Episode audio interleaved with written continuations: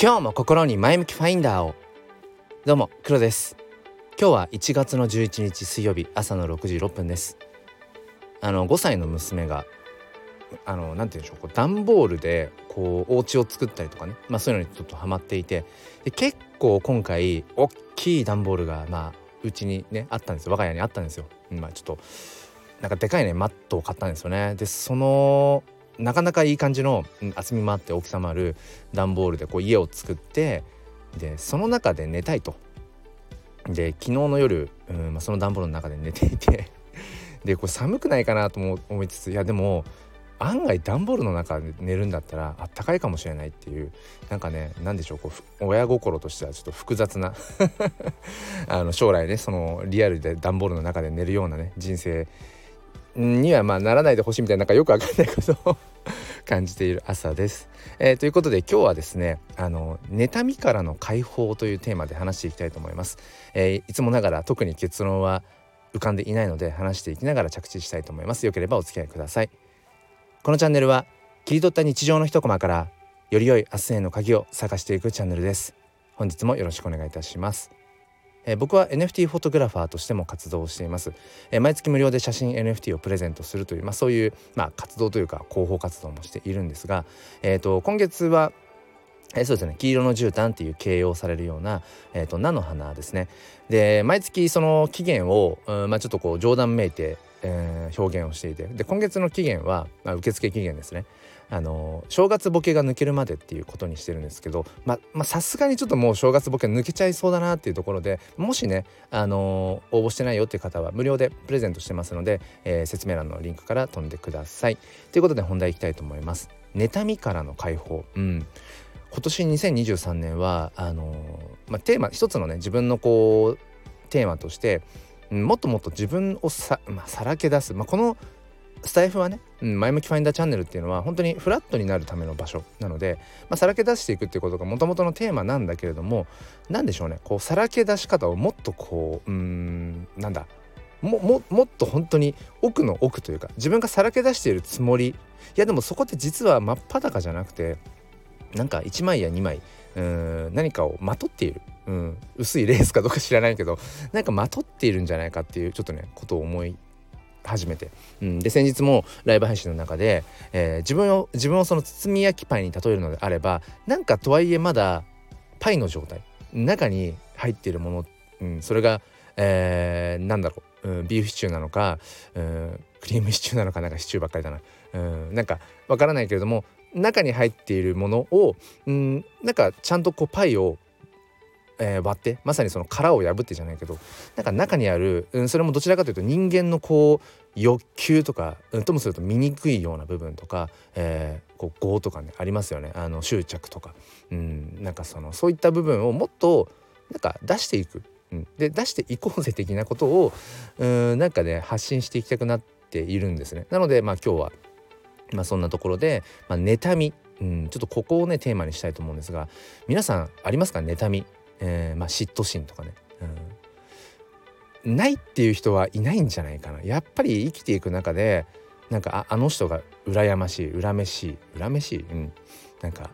こう焼けちゃうとかね。多分あると思うんです。一度や二度じゃなくても数えられないぐらい多分今聞いてくださってる人多分全員あるよって おそらくね膝叩いてくださってるというふうに思うんですけども、えーまあ、ちょっと NFT の僕の活動を絡めて話をさせてください、まあ、いつも NFT じゃないかっていうとこなんですけど、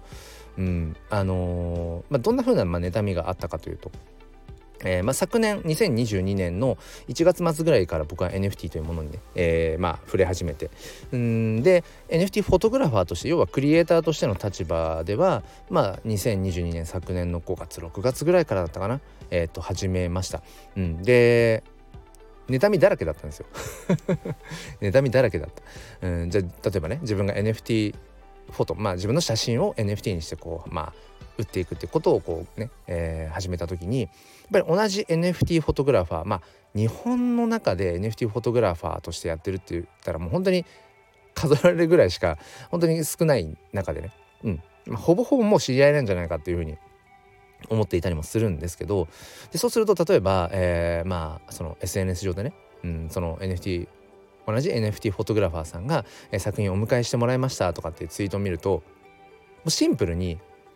やっぱりなんかこう妬みが出てきちゃうっていう、うん、いいなって。で、まあ、写真ってね、えー、なんかこうまあ誰でも撮れるっちゃ撮れると、うん、ちょっとまあ言い方雑ですけど。誰でも撮れるっちゃ撮れる。手軽に。でもやっぱりうんだからといって同じものが撮れるかというとやっぱそうだよね。誰が撮るかによってやっぱり変わってくるっていう奥深さがある、うんまあ、そんな中でやっぱりどのフォトグラファーさんも同じくしてねやっぱり自分の写真がまあ、えー、一番いいと思ってそういうね作品として出してると思うんですもちろんあの自分が一番こうフォトグラファーとして何、うん、て言うのかなうん、うまいとかってことは思ってないにしてもでも自分の作品が一番こういいなっていうふうに思ってるはずなんですよね。うん、でむしろ、えー、それぐらいのこうなんだろうなえー、自信というかこだわりは持っていてほしいなっていうことは、まあ、僕自身としてはやっぱり思うんですけど、まあ、そういうのがあって、まあ、NFT って作品にしていったりだとかあると思うんですね。そう。だからやっぱりどっかで、うん、あなんかね自分の作品の方買ってほしいなって思っちゃったりだとかやっぱりそういう妬みみたいな、うん、気持ち。でこう活躍してるような姿とかを見るとなんかねどっかで焼けてしまうみたいな感情っていうのはやっぱりあったんですよねずっと、うん、でもなかなかそういうのって、えー、同じ NFT フォトグラファーさん同士で言ったりとかってまたちょっと露骨すぎるから言えないみたいなところもあって、うん、まあそういうのはまどこか包み隠しているようなところは、えー、とあったんですね。ただ、まあ、ここ最近かな、うん、特にここ1ヶ月ぐらいはなんかその妬みみたいな気持ちが、えー、ほぼほぼなんかゼロになんかなってるんですよね。うん、なんかむしろ同じその NFT フォトグラファーさん、うん、まあもっとねその個人クリエイターっていう目線で広く見ていきたいけれどもまあ一応ねやっぱりそのジャンルで言うとフォト。フォトグラフィーに入るので、まあ、そこでこう小さなパイの中で頑張っているねその他の、えー、NFT フォトグラファーさんたちでちょっとまあ話していくのであれば、えー、作品がお迎えされたとかこう活躍されてるのとかを見ると何でしょうね。もうシンプルになんかこう嬉しい、うん、あ同じこの NFT フォトという、えー、本当にニッチな、うん。まあ、ただでさえ NFT というねものに触れている人が、まあ、1万5 6千人。本当に今の日本のね人口で考えるともう0.01%とか本当そそんなレベル、うん、でその中でさらに本当にフォトグラフィーというねまだまだ認知度人気とともに低いジャンルでやっぱやっているまあその、まあ、仲間というか同志というか、うん。まあ、ともするとライバルかもしれない。うん、でも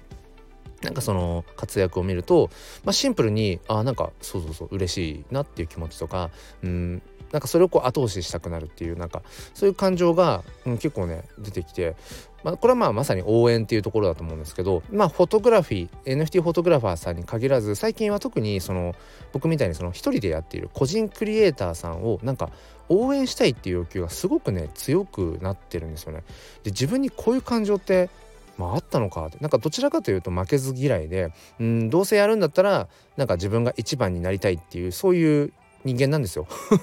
ちっちゃい時から、まあ、どうせやるんだったらなんかそのグループとかでね、えー、どうせやるんだったら自分がリーダーやろうかなとか、うん、どうせだったら自分が一番目立つポジションやろうかなとかなんかそういうとにかく目立ちたがり屋みたいな、うん、ところがずっとありました、うん、だからなんかやっぱり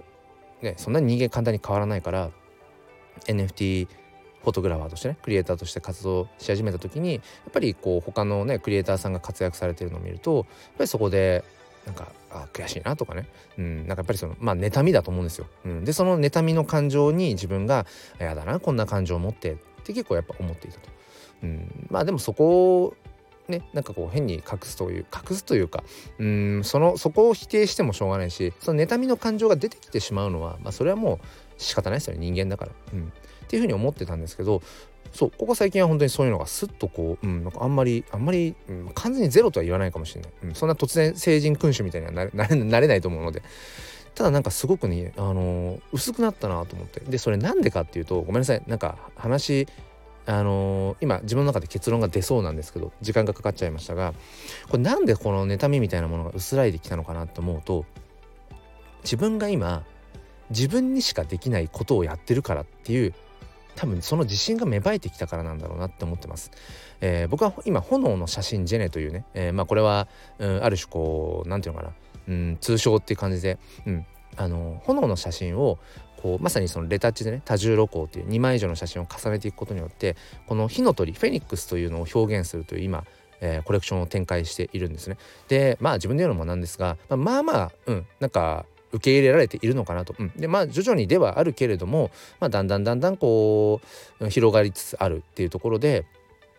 自分が思った以上に、うん、なんかそこにこう一緒に楽しんでくれる人とか、えー、応援してくださる方がやっぱり日に日に増えていることをすごく、うん、ありがたいなと思っていて。で、まあ、冷静に考えてみて多分その炎の写真と炎の写真を、えー、と多重ロゴで掛け合わせていって反転させたりとかしながら、えー、フェニックス火の鳥っていう表現をしてる人が多分いないんじゃないかなってうん、なんかフェニックスっていうのをモチーフにした NFT コレクションって、まあ、あの海外でもね。うん、まあ、パラパラとはこう見かけますけど多分僕みたいにそうあの本当にその元にある写真をこねくり回してっていうのかな。こうもう重ねて重ねて、えー、その中で本当にしっくりきたものをこう探していくっていう。なんかこういう本当にまさに変態的な 火遊びって僕は表現してるんですけど、まあ、そんな変態なことやってる人いないんじゃないかなっていう変な自負が今あって多分そこが何だろういや他にこんなことやってる人いないでしょっていう時点でなんだろうな